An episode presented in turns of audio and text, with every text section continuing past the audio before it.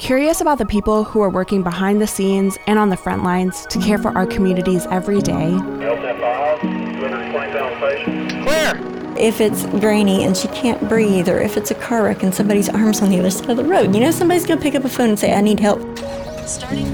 I go over the river and through the woods, I say, um, to reach patients. You know, I see it as reaching those who cannot reach us. It's all about empathy. You're there in the moment, you're present in the moment, and they're the only thing that matters. Every once in a while, I'll have somebody come up and say, Oh, you saved my life. You gave me naloxone. I was like, I didn't save your life. You saved your life. I gave you another opportunity to save your own life.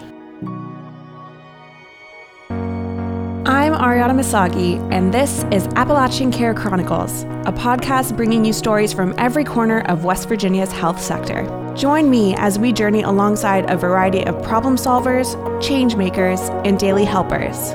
Appalachian Care Chronicles is a production of the West Virginia Higher Education Policy Commission Health Sciences Division.